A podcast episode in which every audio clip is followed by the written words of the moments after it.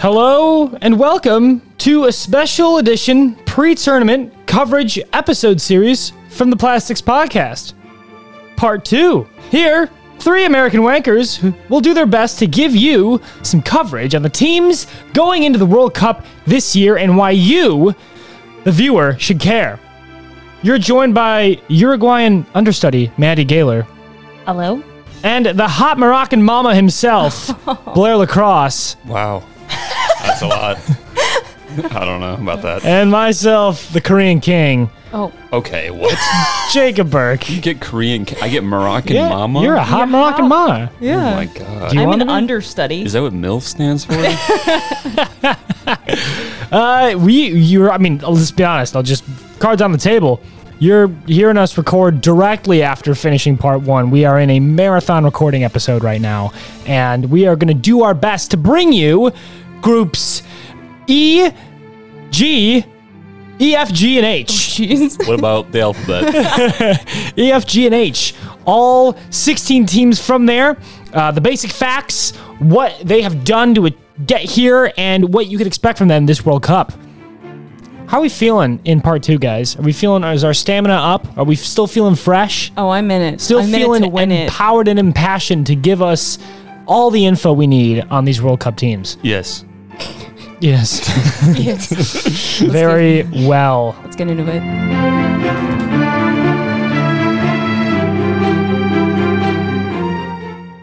we do a format uh, for this to go over each team uh, fairly in depth for you and to give some key takeaway points. Uh, we give the team's manager their current FIFA ranking and their opponent FIFA ranking in the group, their style of play, what we think of them as a jersey rating. I gave the jerseys a S, A, B, C, D, F tier, and Maddie and Blair gave their ratings on a basis of 1 to 10. Then we talk about the narrative of the team going in, where they're at, you know, expectations of them, the big issue that plagues their side. Players to watch. This can be as many as you want. Uh, we um, sometimes it's one, sometimes it's somebody has like two or three, and then finally a prediction that we have for the team in the World Cup. Let's start off hot, hot, hot, hot, too hot to trot. Spain. Ooh. Let's go with Spain. With the Luis Enrique at the helm as manager, the seventh ranked team in the world, Spain enters World Cup Group E, facing off against Costa Rica, ranked 31, Germany, ranked 11, and Japan, ranked 24. I think this group is actually situated to be pretty fun and interesting. For some reason, somebody put their picture of a pig pooping on its own balls for their style. I'm not sure what that's about. Um, That was me, actually. Um, because Spain love to do this thing where they s- pass and pass and pass and pass and pass and pass and pass and pass and pass and pass and pass and pass and pass and pass. It's like the England. And passant. And they don't score goals good. And that's uh, kind of always been their problem is they don't really have a gunman in their side. They don't have a reliable source of goals. They have plenty of talent all over the pitch and lots of technical quality, lots of big names as you'd expect from a team like Spain, a soccer nation, a team, a country that puts out tons of talent, has some of the biggest clubs in the world. But they have a kind of a weird national team setup. So that's where I think their biggest issue is: is who's going to score the goals? Where are they going to come from? They want to possess the ball. They'll pass you to death. They'll press. It's all good, but who's going to score the damn ball? I'm not sure. Players to watch from this side. I mean, there's a lot to mention here, but Pedri is the guy. I think he's 19. He's blossoming into a real talent on the continent. He plays, I think, well above his age. He's a very talented young player, and I'm not just saying this because I own one of his jerseys he's kind of yeah, I could do it all midfielder. That's pretty fun. Another thing to watch out for here, uh, Rodri, pretty good. Ever heard of him? Man No. City, anybody? Uh, Sergio Busquets, probably his last World Cup. Honestly, he's 34. He's the captain of the squad.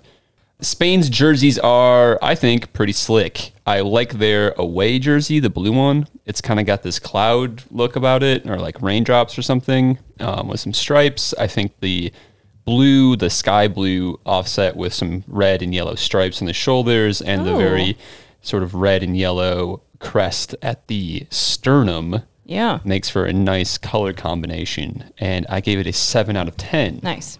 Now, my prediction for them is that they'll probably be fine in the group, but like maybe they won't be. Hmm. Interesting group. I think it's actually pretty tough top to bottom, and I'll be very curious to see how they they do.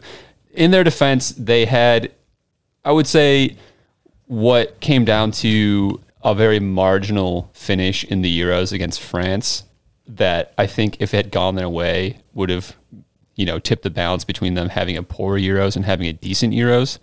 And when it comes down to penalties like that, it's just kind of a flip of the coin. So maybe that was overly harsh to say they had a poor Euros, but they did have a poor Euros. So, you know, maybe maybe I'm underselling this team a bit. It's obviously very talented. They could make a run. I just don't see where the goals are going to come from. Maybe Yeremy Pino. Hmm. We'll see. Okay. All right. Uh, I've, I've got one question. Yeah. You, no clear number nine. What are your thoughts in your research on Alvaro Morata?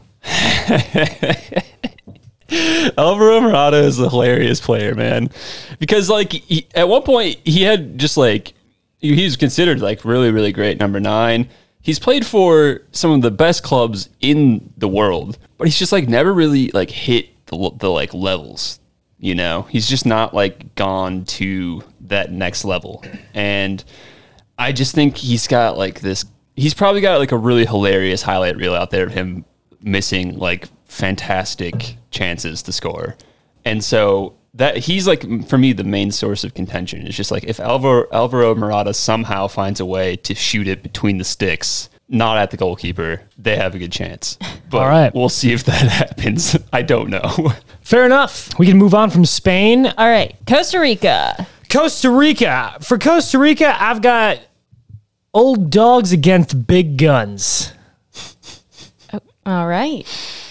I like it. Wait, didn't didn't Blair call Spain bit the big guns?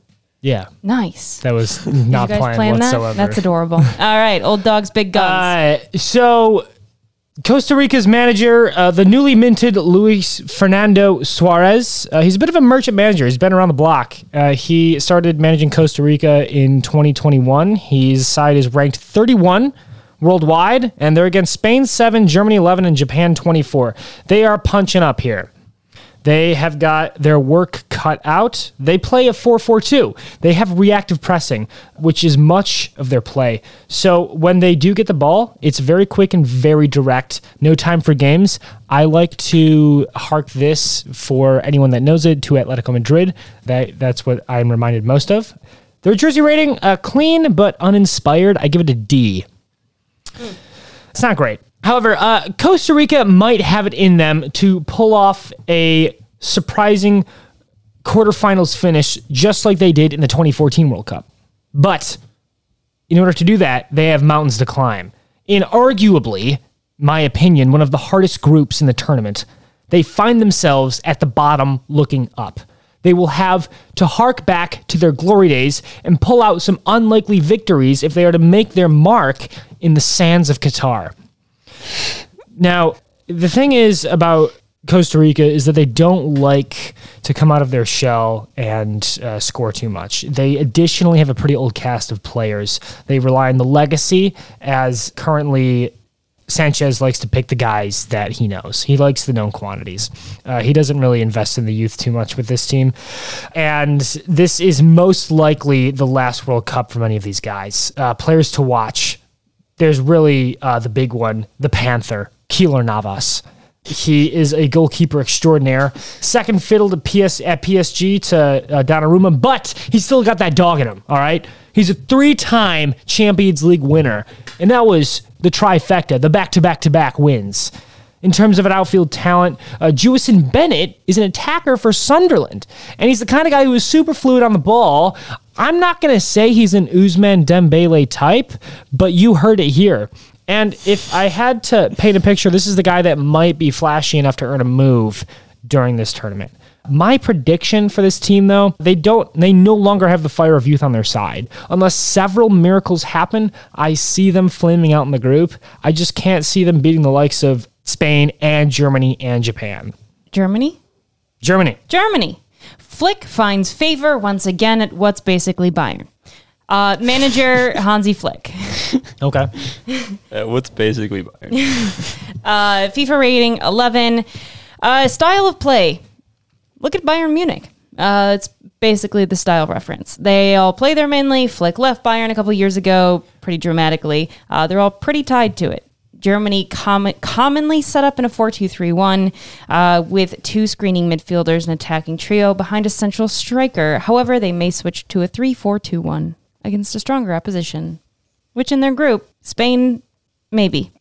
Um, jersey rating, I'm about it. 8.5 out of 10. Pretty cool rating. They went for it. They're pretty sick. The colors, the line work, the design. Oh yeah. Yeah. This is an ass Yeah. for sure. It's it's clean. I am jealous. It's really clean. Yeah. The Yeah. black and white. Mm-hmm. Mm hmm. Yeah, it's really nice. So the narrative, Germany are reinventing their team and their mantra, and Flick has a pretty good narrative. I'd vote for Flick. They have to reinvent themselves because their their their mantra for years never did it. They they they never. Uh, their their big issue is being big underperformers. They have always been touted as one of the greats because how many great players have played on the team, but they seem to unper- underperform when it matters. And that's the reason they're reinventing the German trademark name. Also, Mats Hummels left out. Might be a big issue right there.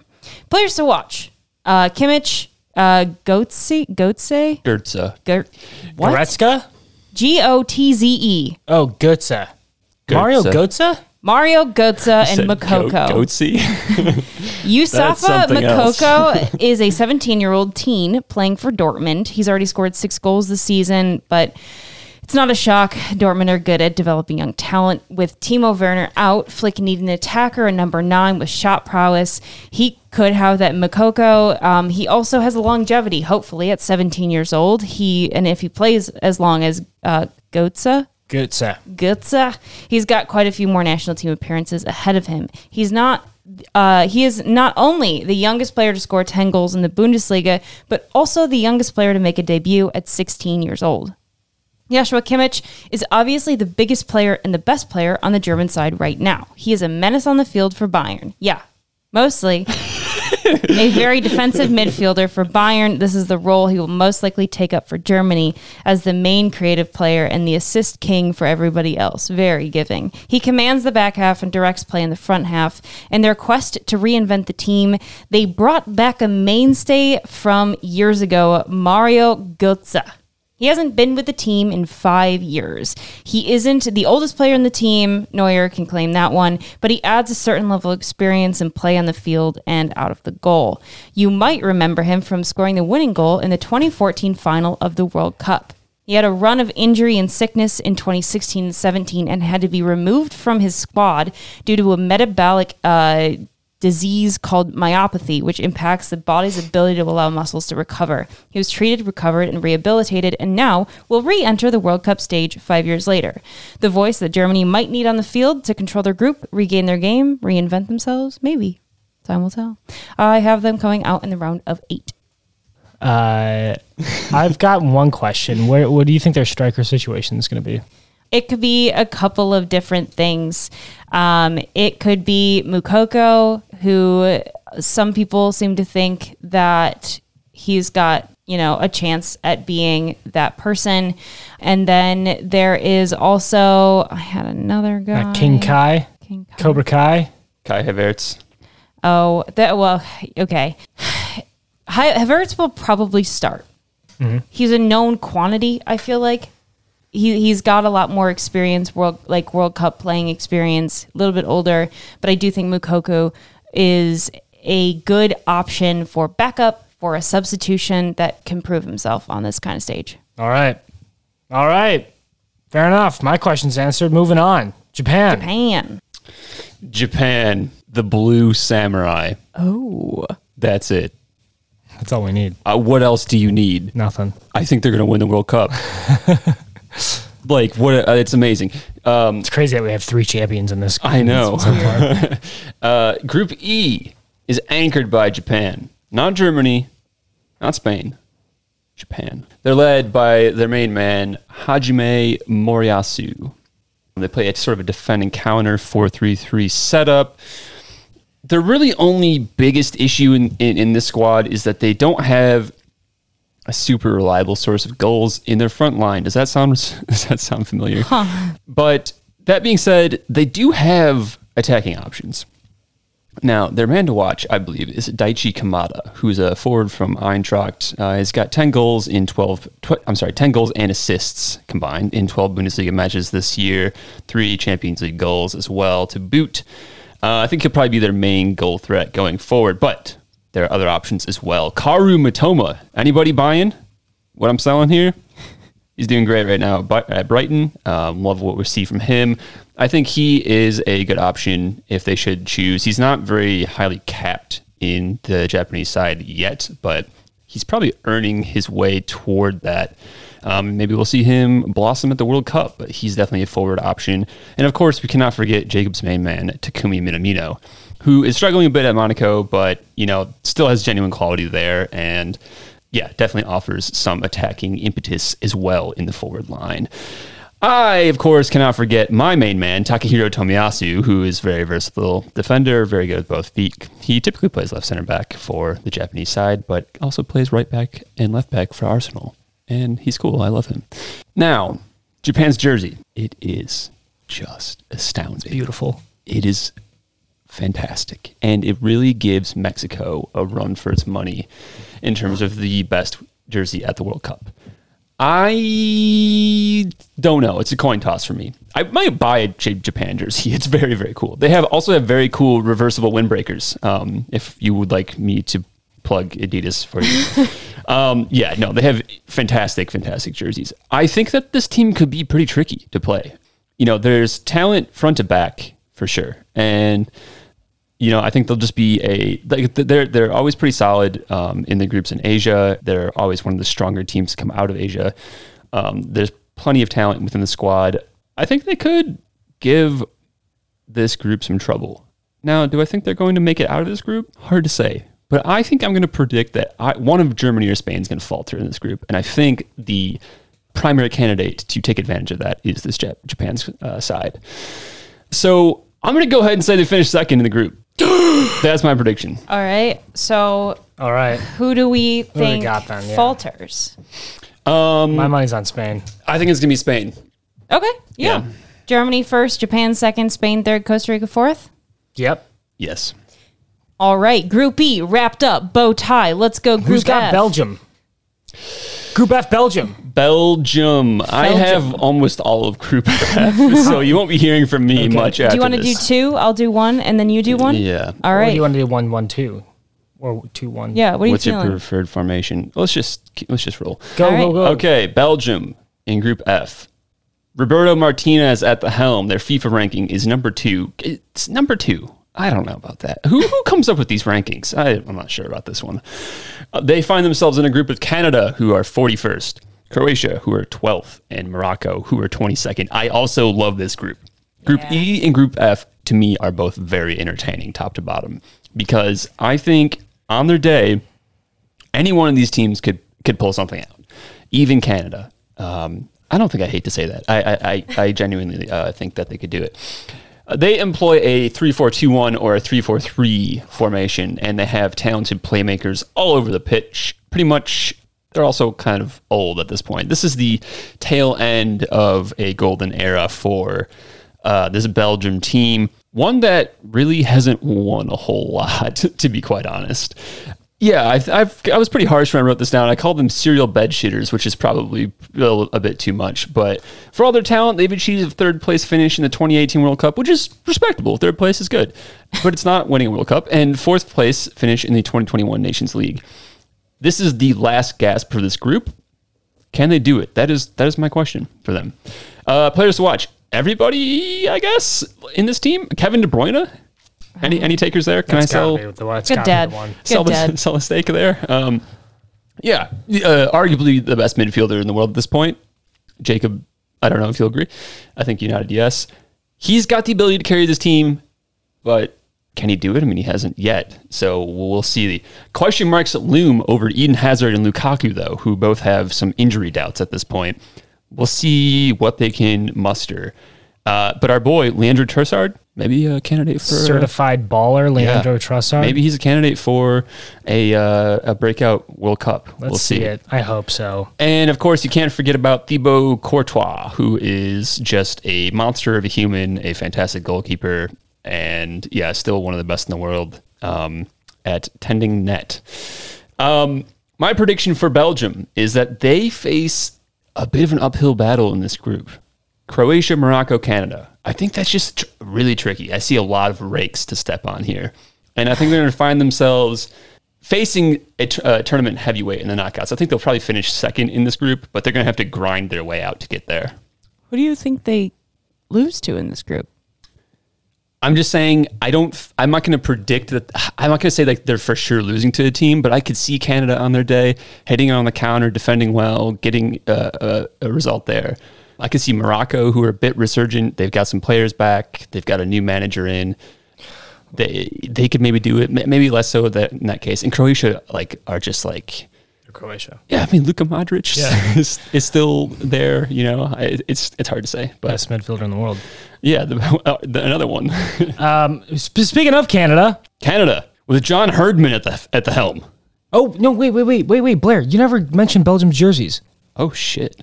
Uh yeah, Belgium's jerseys. Um they had these black jerseys with flames on the sleeves. Another Guy Fieri inspired Guy Fieri inspired shirt. I Oh, sick. didn't like them at all.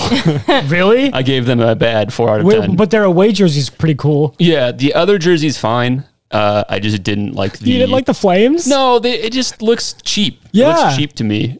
So I, w- I was like I don't I don't fuck with That's it. fair. Their pre-match jersey is really cool. Yes, the pre-match is very cool. Yeah, I do basic. like that quite a bit. Moving on to Canada, John Herdman at the helm. Can we try this again? Yeah. John Herdman, the most uh, hockey coach sounding name I've heard of any of these football coaches, I suppose. FIFA ranking 41. 41 for Canada. They make they're making back-to-back World Cup appearances. Wow.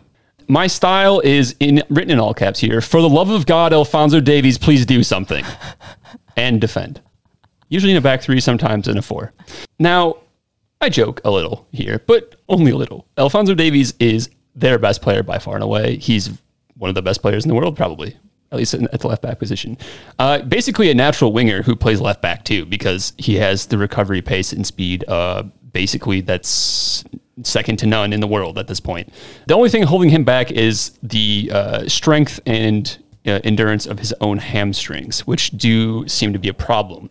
and so we really need to make sure that Alfonso Davies is somehow fully healthy and fit, which he says he will be for the World Cup. But I think all of these guys are going to say that no matter what. I wouldn't be surprised if we see him play on one leg if he has to, because it seems like it's going to mean a lot. But the big issue for Canada, in my eyes, is that they really don't hold on to the ball very well. And so I think that's fine. But when you can't hold possession, you find yourself in a lot of the times in stressed defensive positions. And they're going to have a lot of the men behind the ball, which again is okay. I think defend and counter is fine. It works in these kind of tournaments, and they have the pieces to do it. It worked for them in the octagonal. I think it can work for them here, but they could also just find that they're shipping goals and uh, generally creating issues for themselves if they can't hold on to the ball.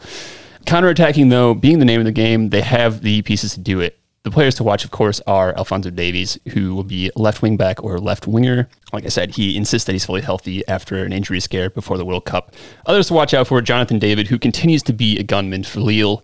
Guy loves to score a goal. Um, he plays kind of as a second striker for this team behind Cyle Larin. And he, yeah, just kind of works off of him, does a really good job of that.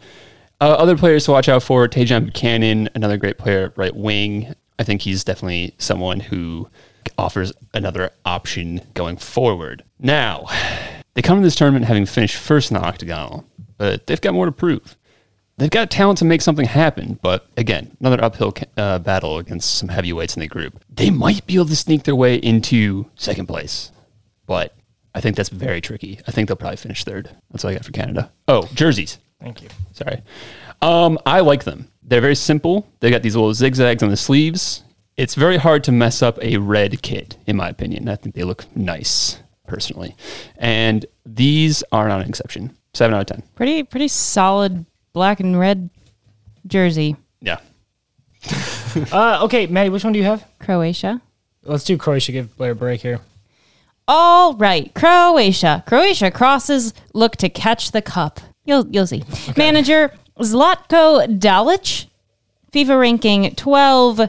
Morocco, Canada, Belgium in their group. Style of play, high possession, very organized, but their back line tends to push forward to fight for goals in the final third.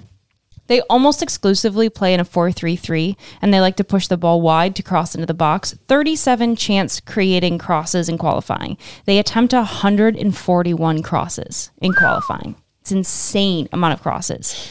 Uh, jersey rating, I give them a 9 out of 10. Very cool, different from a lot of other teams. Very Roblox. Croatia has always had just really good jerseys. Yeah. I have a question, Jacob, and I want you to answer this. Okay. What is Croatia's narrative? Croatia is a country born of strife, and they are a country born out of the tail end of what is essentially the Soviet Empire. And Croatia have many, many world class players that have been born out of the conflicts of these exact displacements of its people. Uh, you can see that uh, most famously in Luka Modric, a child of what is essentially the the civil war in Croatia, uh, and he was forced to abandon his childhood home. Uh, he later could not go back to it because it was stuck in the middle of a minefield. His grandfather, in his early childhood, had to help him fight off looters. So obviously, his family had to leave for their own safety, and he was forced to play soccer in the parking lots in uh, the uh, between the buildings of. I believe he moved to Zagreb, and that's kind of where a lot of these guys come from. And that's why I asked you. Um, all right, big issue. They don't exactly have a big goal scorer in the group. Both Modric and Perisic have uh, are tied for the um, number of uh, the most goals scored, which is three. Much like the United States, they cannot finish, but uh, they also don't have really the problem that we have, where we have like you know four or five people that could do it. Luka Modric and Perisic can both score, but they tend to finish with ties and beat teams and penalties. Players to watch. Luka Modric um, and Perisic, but they both occupy the same roles at their respective clubs, making the pair really weird to watch because they kind of have to decide who's going to do the role that they're not used to, like occupying the midfield and safety, who's going to move forward, who's going to pro- progress the ball up. They both do the same thing for their club. And so it's a little bit of like, will they, won't they situation of who's going to go go up and who's going to stay back. Um, This attention's crazy. Oh yeah, kind of with a knife. Modric is very dangerous from a dead ball. Only Trippier created more chances from set pieces and qualify, qualifiers. Cauliflowers. He became the oldest person to score off a set piece. He will be 37 during this World Cup. Does he age? No. Perisic, on the other hand, uh, is uh, is the other threat on this team pairing with Modric. He can play attacking mid, mid uh, oh god, he can play attacking wing, mid, center, second striker. He's a very versatile player up front, but still not the scoring talisman that they need. I initially wrote that they didn't make it out of groups, Okay. Are but you- I think I'm going to change my mind and say they'll make it out of groups, but not farther. I think Canada's dangerous. I think the 41 is going to Well, hang lure on. people into a false sense of security. Maddie, we still haven't heard about one other team that might beat Croatia. Oh my gosh. Blair, what's that team? Morocco. The hot mama Morocco. Morocco. It's Mama, Morocco. Mama. It's the hot Yes. Moroccan mama, Blair. That's right. Their manager, Walid Regragi. Regragui. Let's try that one more time. Morocco's manager is Walid Regragui. He's their manager as of August. There's been a bit of a turmoil, upheaval, you might say, strife at the Moroccan national team setup. They fired their manager, which was good in the end because it brought Hakim Ziyech back to the fold. Um, because he was unhappy with the former manager. I don't even didn't even bother to look his name up. I mean, who cares? And yeah, um, it seems to have stabilized and improved the situation for the Moroccans rather dramatically. They find themselves ranked 22nd in the FIFA rankings. And they are a team that's kind of on the up, I'll say. They've performed quite well in their last few friendlies and uh, qualifying matches. And yeah, I think they are a team that could make waves if things go their way. Now, their style, sort of hard to say because this new guy in charge has only been there for a few months. So they'll probably run like a 4 3 3. They have very ta- talented fullbacks in Mazraoui and um, Hakimi. Ziyech is returning, like I said, after announcing his retirement from international uh, soccer with the hiring of this new manager. So, yeah, a team on the up. I think that's the narrative for the squad. Now, big issues for them. Questions linger at the striker position. Does this sound familiar? Anybody? Is there a striker Where are all the strikers? Their main man, Yusuf and Nasiri, has had injury troubles. This was a guy who was pretty highly touted. He was doing quite well for Sevilla. And then he had a string of injuries and just hasn't been the same since returning.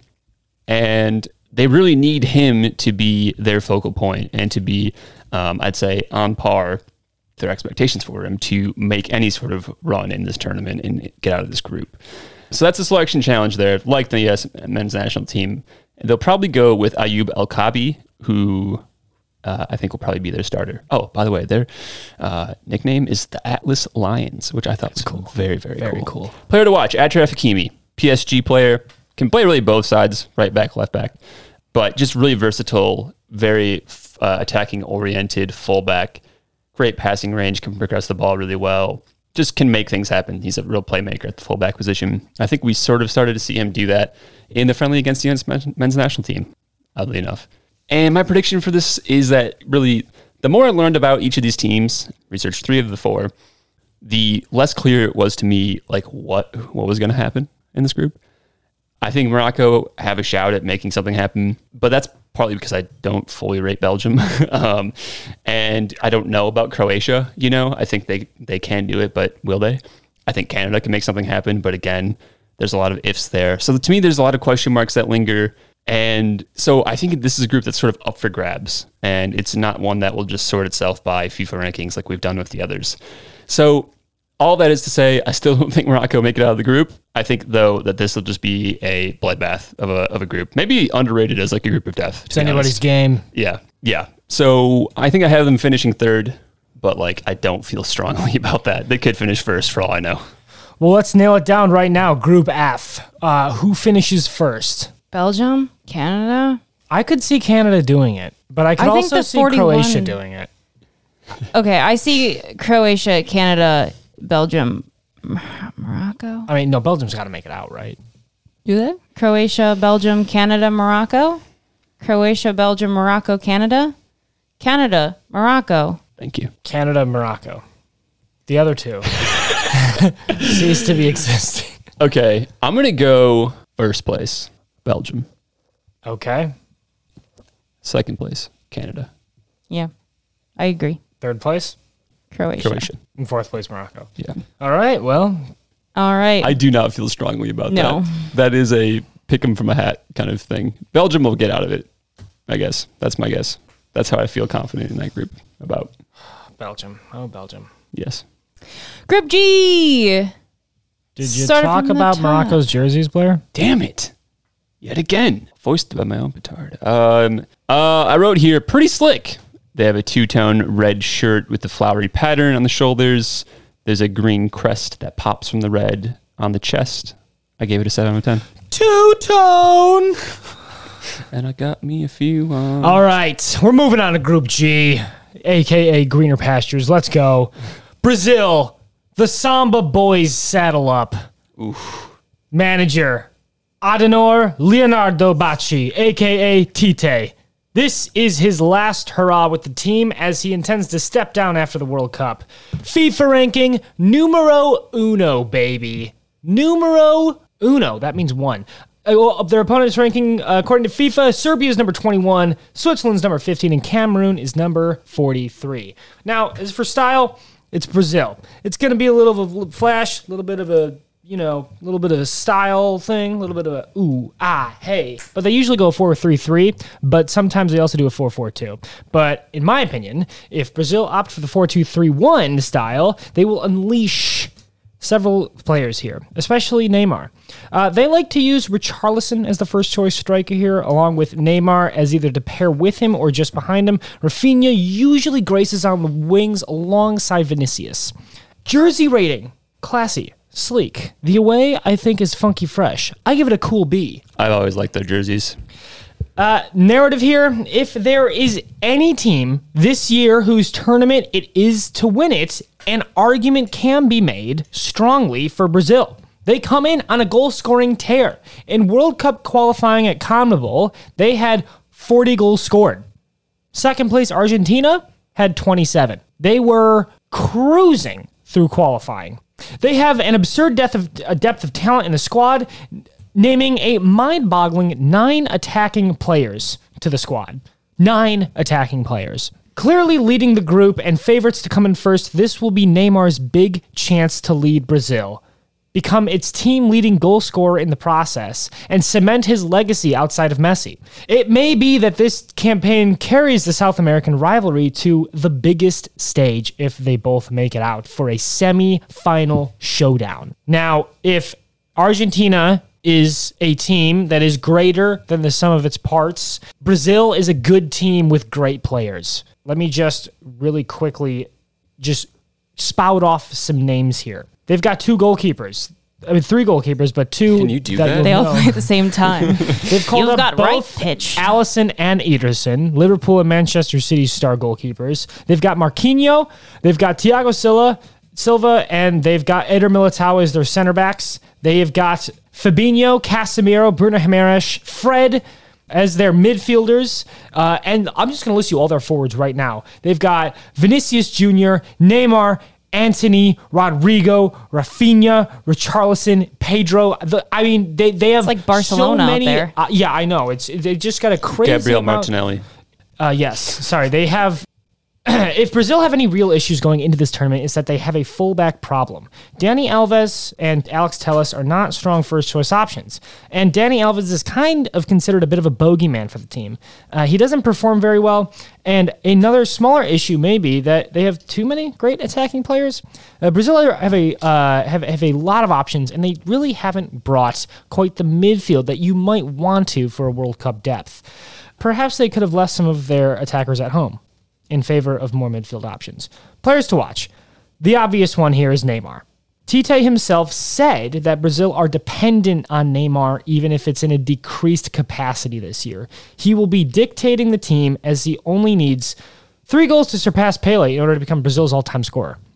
He is the primary Samba, the Samba Supreme, the Samba Sovereign, the Sultan of Samba. Is that a samba with sour cream?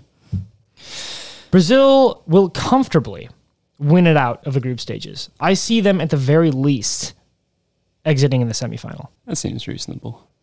all right. No questions here. Yeah. I'm scared of them. They're getting stronger. You're scared of them as an American fan or just general generally? That thing, it frightens me. Serbia. Dude, Serbia. Come on. Anybody? Group G. The real G's of Group G, Serbia, are led by their man Dragan Stojkovic. Hell yeah. Yeah, their opponents obviously are Brazil, Switzerland, Cameroon. Re- recapping that, Brazil's number one, Switzerland 15, Cameroon 43. Their style I have here written in all caps. Fuck yeah, let's rock. How many attackers can I put on this motherfucker? This is the group that has all of the number nines. Yes. Serbia have very fun attacking ball. This is what they like to do. Dragan Stojkovic says, We're going to score the goals. Damned conceding goals. We don't care. This is all about bagging them. Yeah. Uh, sorry, I got distracted by my own writing. Big issue no shoes, no shirt, no defense, no fun. Uh, they don't have many good center backs, folks. And I think they're going to try to win a lot in shootouts, perhaps. So we'll see how that works out for them. But their attacking unit could be very fun. They've got Filip Kostic, Sergej Milinkovic Savic, Dusan Tav- uh, Tadic, uh, Mitrovic from Fulham, and Dusan Vlahovic from Juventus, formerly Fiorentina. That is a great group. And I think it's going to be a lot of fun to see how that all works together. Um, they've scored a bunch of goals in groups and in qualifying. Uh, this is what they do. I think that they're just going to play a bunch of high scoring matches, and it's going to come down to if they can take their chances or not. They can produce a bunch of goals in theory, but can they win in a shootout? We'll see. That's that's that's what I've got. We'll see. Um, I think they're going to be a, a blast to watch. And here again, this is a team where, when I, as I was researching them, like Japan, I was thinking, man, this is just going to be a fun team and a fun group to watch. So, Serbia, shouts out to you. Now, what's my biggest issue with Serbia? Their jerseys. They've got the Puma jerseys. It says Serbia in a name tag on the chest. It looks like shit. F, one out of 10. All right. But Serbia, watch them. They should be a good time. Off to a neutral country? Switzerland. Yes. Welcome to the land of eternal summer. Their manager is Murat Yakin. Fun fact in the 2022 FIFA World Cup qualification, Northern Ireland held reigning European champions Italy to a goalless draw, thereby ensuring Switzerland's qualification for the tournament. And Italy had to play in the playoffs. In gratitude, he sent 9.3 kilograms of Swiss chocolate to the Irish Football Association. Wow. Very nice. That's nice. amazing. He also looks like Mads Mikkelsen. Straight, Oh, he's a straight baller. sick. 9.3 kilograms of chocolate. That's a lot of chocolate. That's That so is- much chocolate. And he said, I've got more where that came from. Bricks, bricks, bricks. Their FIFA ranking is 15. That puts them uh, second ranked in the group, uh, Group G. Uh, and they tend to do a 4-3-3 or 4-2-3-1, and this is primary, uh, primarily to unlock Shaqiri as a number 10 or a winger. Uh, the, he is uh, he's, he's the talisman for this team, and they are the strongest side defensively in Europe by World Cup qualifying standards. They love a man to man press when the ball is in the opponent's initial third, and it is quite effective. So I think we'll expect to see a lot of chaotic plays in the opponent's initial third when Switzerland's on the field. And we all know that's uh, kind of a bit Leeds esque. So I'm excited to see it. The jersey rating, okay. I mean, I don't know. It's I, I like the different style the away jerseys have, but overall it's kind of boring. I give it a C. Looks like a name tag. Yeah, it's like it's not great. Yeah. Switzerland have a tough uh, group this year. Uh, with Brazil towering over the other teams of Group G, this leaves Serbia, Switzerland, and Cameroon to fight for second place, essentially. Uh, Serbia and Switzerland are two teams, at least in according to FIFA's ranking, that are on par with one another. So this will be quite a test for Switzerland and Serbia because they are kind of a like for like ranking fighting against one another. This will be several of their big stars last World Cup. Xherdan Shaqiri, uh, Jan Sommer, and Fabian Schär are all on the wrong side of 30. Their big issue is they don't got any big guns. Serbia and Brazil took them all. Uh, they lack a go to number nine, and this will prove to ying their defensive yang this tournament. Uh, if they can overcome this issue, they may, they may well see themselves out of the groups into the knockouts. But in the meantime, their choice for the moment is Breel Embolo, the Monaco man. He's a good enough player with seven goals and two assists and 13 starts in Ligue 1. So uh, I think he'll serve fine, but uh, I think they really do lack the upfront guy that they, uh, for a go to one. You know, sound familiar? players to watch. Switzerland have some classy players amongst the squad, most notably their creative force. I've mentioned him, uh, Shaqiri, but the, he really is a central figure to this team. Uh, however, they do have one of the sleeper keeper giants of the Bundesliga, Super Jan Sommer. He's an incredible shot stopper. He had the most saves of any keeper in the 2021 Euros. He Wow. is your guy. And so it'll be exciting to see him do his acrobatic uh, stuff. My prediction for them, it'll be a bit of a toss up for Switzerland, in my opinion. But if they can come in second within Group J, they could have a shot of making a deep run this year, depending on who wins out in Group H. So overall, uh, it's it's honestly going to be a question of uh, the Serbia Switzerland game. I think it really depends on who wins out there Yeah. But I think Switzerland uh, Swi- Switzerland has the has the chance to edge it out, and I think they they're a bit more consistent defensively. So I do think Switzerland could beat Serbia. I met a guy from Albania who told me that Shaqiri's last name is pronounced Shaichiri, which is a fun fact. Um, yeah, fun team. I think they'll be good. Oh, one more for Group G. Cameroonian. Cameroon, led by Rigobert Song. They are ranked 43rd in the world. They have a direct attack style with a 4 3 3 formation. Now, their issue, they have a talent deficit. Hard to overcome that. especially in this group where there aren't any easy matches. I think they are, unfortunately, the easy match. Now, that being said, who is the player to watch? I think it's going to be Zambo Anguissa, the sort of do it all, all action Napoli midfielder who will uh, sort of dictate the tempo for them in the midfield. He can get forward, he can defend. He's a great player. Um, I was sad to see him leave the Premier League when he went to Napoli. He'll hold things down for them. And if Cameroon are successful, I think it'll be because he was the man. Unfortunately for Cameroon, they are the minnows in their group, and I think it's likely that they will perform like it. Now, that being said, their goalkeeper, Andre Onana, is known as a bit of a madman, which makes this a very fun team to watch because he will probably run out of his net at some point in this game, in any game, and be in a really weird spot when you don't expect him to be, and anything could happen. So definitely watch when Serbia plays this team because I bet it's going to be interesting. A lot of attack. I don't think they really have a chance. There's all sorts of uh, turmoil within the Cameroon group as well. Uh, you may remember Samuel Eto'o, who is now the sort of head of the Cameroonian FA. He's kind of embroiled them in some controversy. I think he's criticized a lot of the players in the team, just been critical of their performances as a whole. They also had this weird controversy where they just like unilaterally decided they're going to change their shirt sponsor, or I'm sorry, like the manufacturer, the, the, the the company that makes them. They went from, you know, say they left Adidas or whatever. They went to a new new company without really telling the old one that they're doing it. Um, so there's like this whole big thing, like where will they be able to wear the shirt? Will they will not be able to? So yeah, I think there's just a lot of turmoil. I think they're probably just going to have a really bad World Cup. To be honest, I don't think they're a very good team. Unfortunately, their jerseys, green kits are cool. There's a bit of a winged pattern on the chest. It kind of reminds me of Oregon Ducks football jerseys, American football. But yeah, like I said, there's some weird trouble with them. So I gave them a six out of ten. Do All we want to predict Group G? Yeah. Yeah, let's do it. I I, think- feel comfortable with this one. I think. I think Brazil is buying away number one. yes. Okay. Uh, two. I would. I. I. Th- I could see. A, I could see either Serbia or Switzerland. I could too, but I'm picking Switzerland. Okay. Switzerland, Serbia, then Cameroon. Cameroon.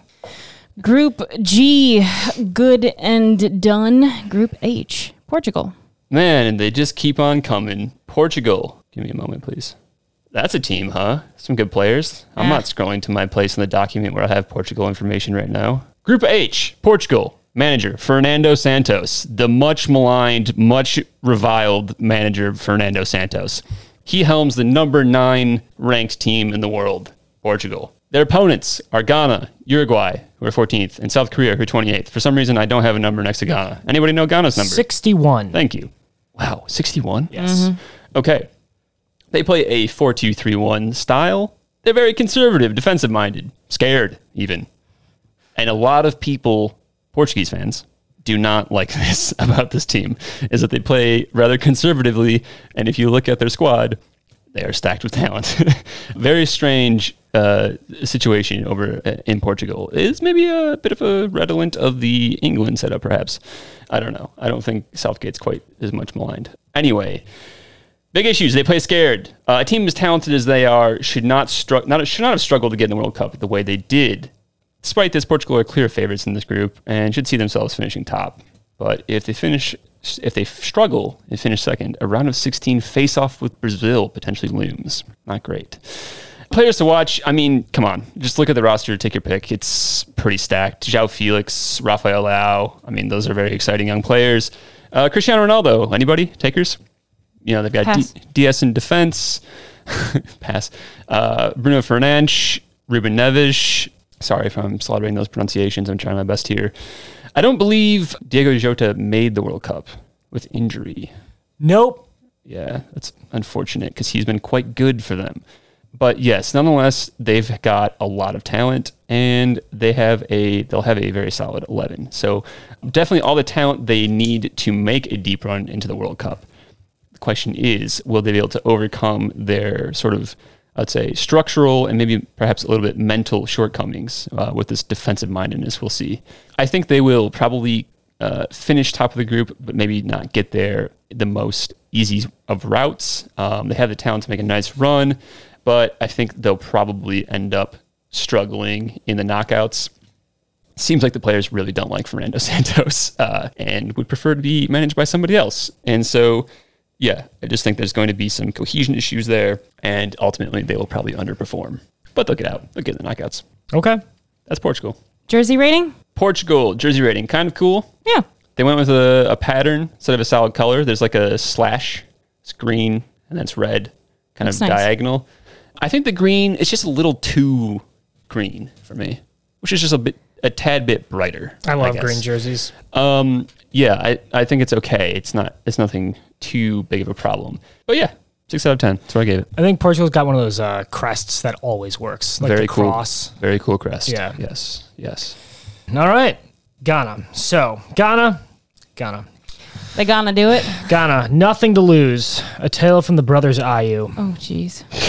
Their manager is Otto Addo, who has been on the job only since February of this year after leaving his assistant job at Borussia Dortmund. Their FIFA ranking is 61.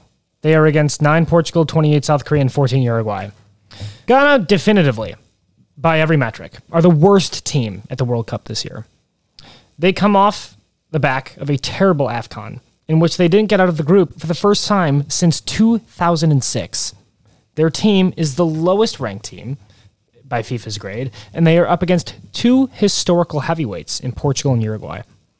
Otto Otto has some good managerial credentials with Dortmund, but this will be by far the worst side he's managing with bigger stakes, even with the added stress of having only been on the job since February.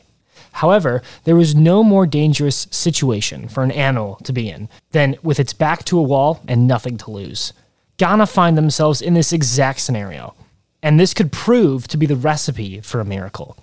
Admittedly, they have bad defense, very bad defense, with fullbacks and wingers lacking pace. This makes them vulnerable to any team that decides to play wide and go for it. They additionally only had eight goals in qualifying, the lowest African side to do it. Now, there are some bright spots here. They've got good players.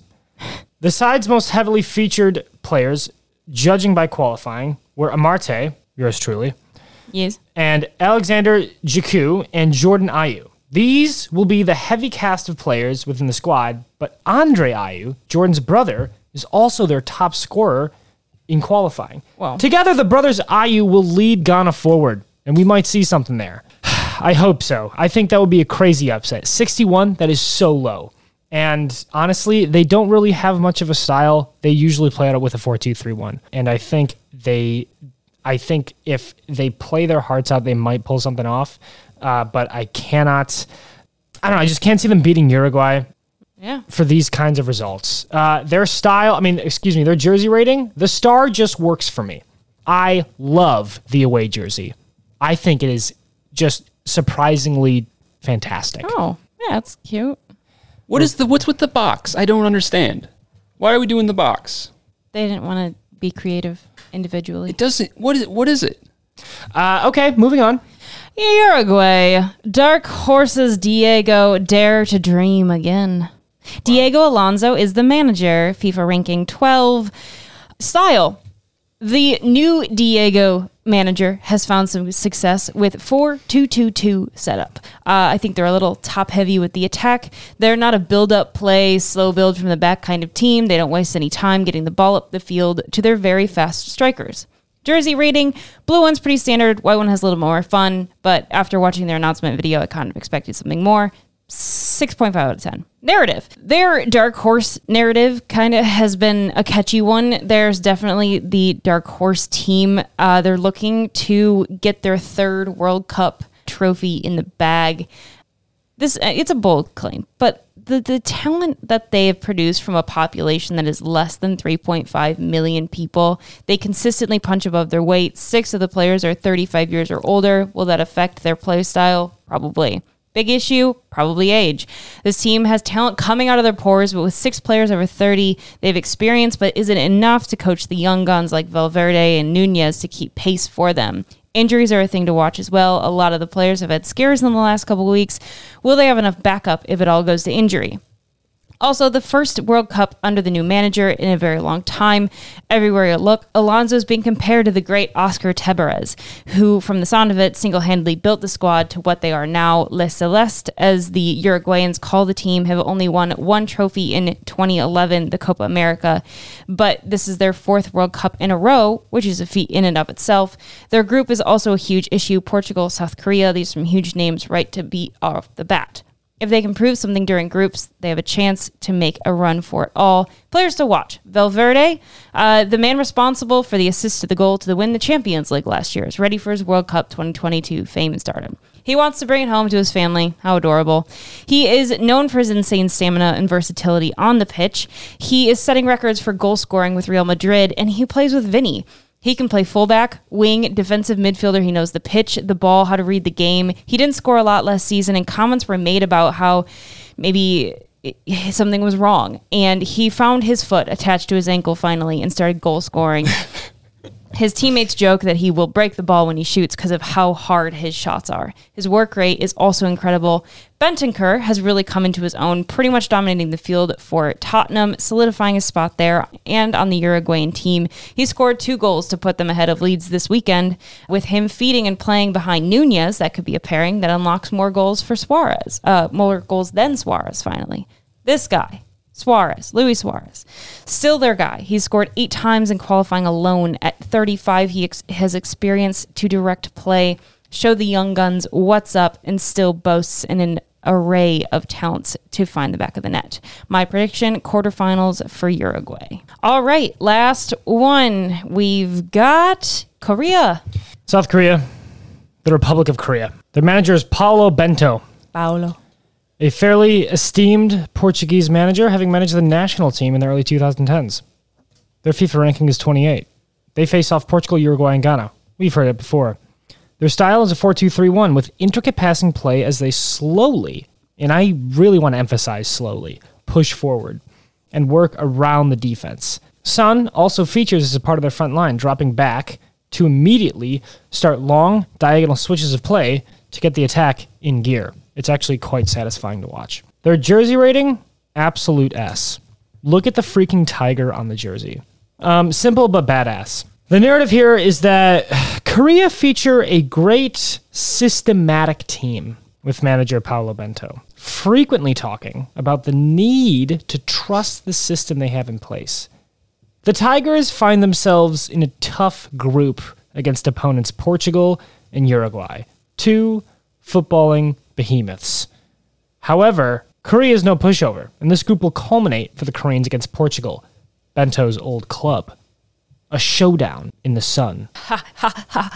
See what I did there? Things get spicy. Their big issue is that they lack some clinicalness in front of goal, and that they tend to be a bit more vulnerable to set pieces. They also have a habit of trying to be too intricate with their play in the build-up, squandering opportunities that might turn into something.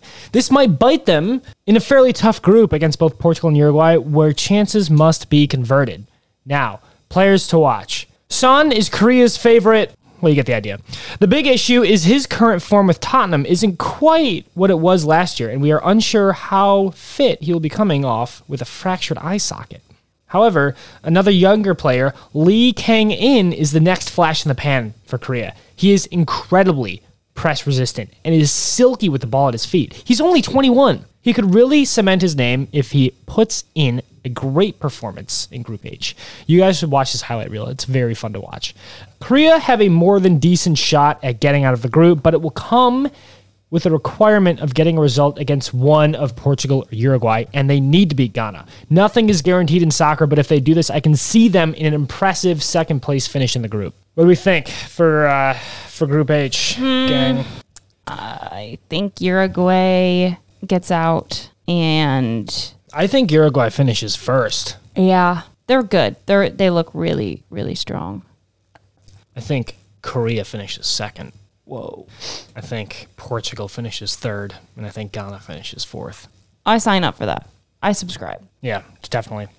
I think uh, my problem with Korea is that they just don't have enough good players. But I guess we'll see what balances out there. Okay, now the big question for you two is disregarding the United States, what team would you like to see win it the most? Um, Japan.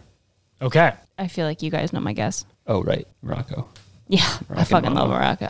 Uh, no, I'd, I'd I'd like to see Denmark win it. Jacob, who would you like to see win it? Yeah, uh, I don't know. There's a lot of good teams out there that I think I'd be happy. Um, I'd like. I think it would be very cool to see to for to see like a Greece 2004 Euros kind of thing with Wales maybe. Uh, or I would like to see Argentina win it just to put the Messi stuff to bed forever. But honestly, anyone but Brazil or France and Yeah. uh, Germany, and I'm okay. Not Hansi Flick. Germany had it in 2014. All right. Um any, anything to add before we sign off? yes. Yeah, uh, marathon recording. uh, a word on our coverage for the World Cup. So, what's going to happen is for the World Cup, we're going to release a bunch of episodes trying to cover as many games as often as possible. For groups, it's probably going to work out to about every other day at some point. And for the knockouts, it's going to work out um, probably every other day for the round of 16 and then after each successive round there will be one except for the final. So i assume what we'll probably do is release social media posts indicating when our next release date will be because unfortunately we all have full-time jobs and most of us have to go into work at uh, random intervals so we can't really control that. But what we will be doing is when we're not is glued to our screens and watching the drama play out in qatar okay well cheers to the united states cheers to denmark cheers to japan cheers to wales Let's go, Blue Samurai. cheers to tunisia the Car- eagles of carthage Cheers to our free time Cheers to Moroccan mamas. You're special. and Uruguayan understudies. that's right You guys got hot things like kings and mamas, and I got understudies. what would then what, what Underpants. yeah I'm a Uruguayan Uruguayan underpants. umpire I'm calling it. Uncles. Europe, Uruguayan uncles. Uruguayan Oompa Loompa.